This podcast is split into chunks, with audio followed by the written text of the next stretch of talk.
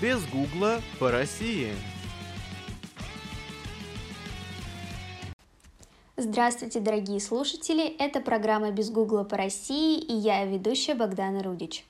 Тверь – один из древнейших городов России, расположенный на берегу Волги. Именно о нем мы сегодня и узнаем поподробнее благодаря нашему гостю. Привет, представься, пожалуйста, расскажи немного о себе. Привет, меня зовут Лера, я студентка Московского педагогического государственного университета, факультета журналистики. Учусь в Москве, а сама приехала из Твери. Нравилось ли тебе жить в Твери? Да, Тверь очень приятный город, к нему привыкаешь, но, к сожалению, есть риск тут остаться навсегда, потому что в принципе, здесь есть все для жизни, но нет того самого развития и потенциала, который дает большие города, как, например, Москва и Петербург.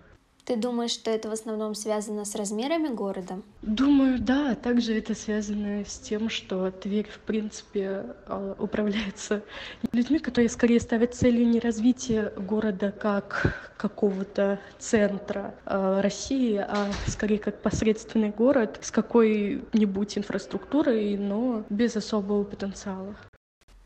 А вообще ты можешь назвать Тверь маленьким городом?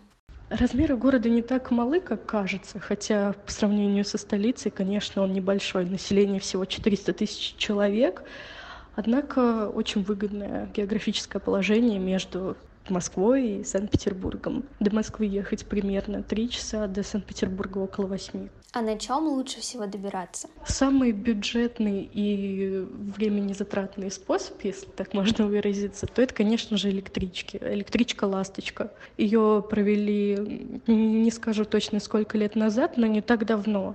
И это очень удобный способ добираться, потому что два часа, и ты уже в Москве. Два часа, и ты уже обратно в Тверь приехал. А в самой Твери какому виду транспорта жители отдают предпочтение? Не так давно в нашем городе провели транспортное обращение в виде автобуса, который, ну, в принципе, автобусы эти ездят по всему городу и обеспечивают движение. Маршрутки полностью убрали, транспортные средства в виде автомобилей также актуальны, а так, да, автобусы и автомобили. Теперь давай перейдем к достопримечательностям вашего города. Куда ты посоветуешь сходить тем, кто приехал в Тверь впервые?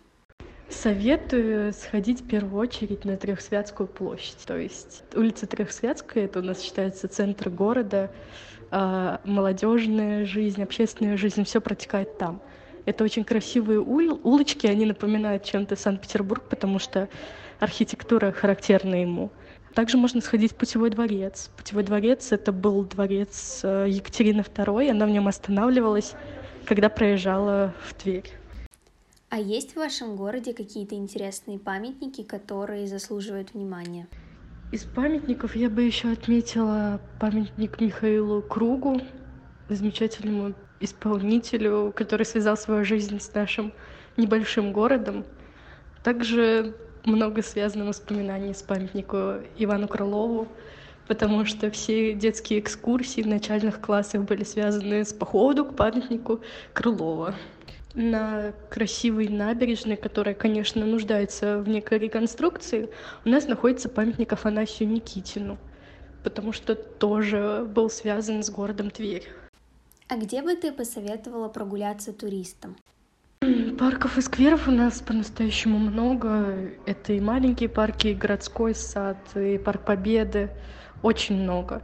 Но я бы посоветовала, чтобы прочувствовать атмосферу, наверное, нашего города, пойти в парк текстильщиков. Потому что это полузаброшенный парк, там находятся и стадионы, а, есть старые заброшенные здания, наверное, 80-х годов там сохранилась некоторая архитектура, как мне кажется, века девятнадцатого как минимум. И так как он находится в таком полузаброшенном состоянии, там огромные деревья, это очень атмосферное место. Ну и заключительный вопрос нашей программы. Посоветуешь ли ты приехать в Тверь?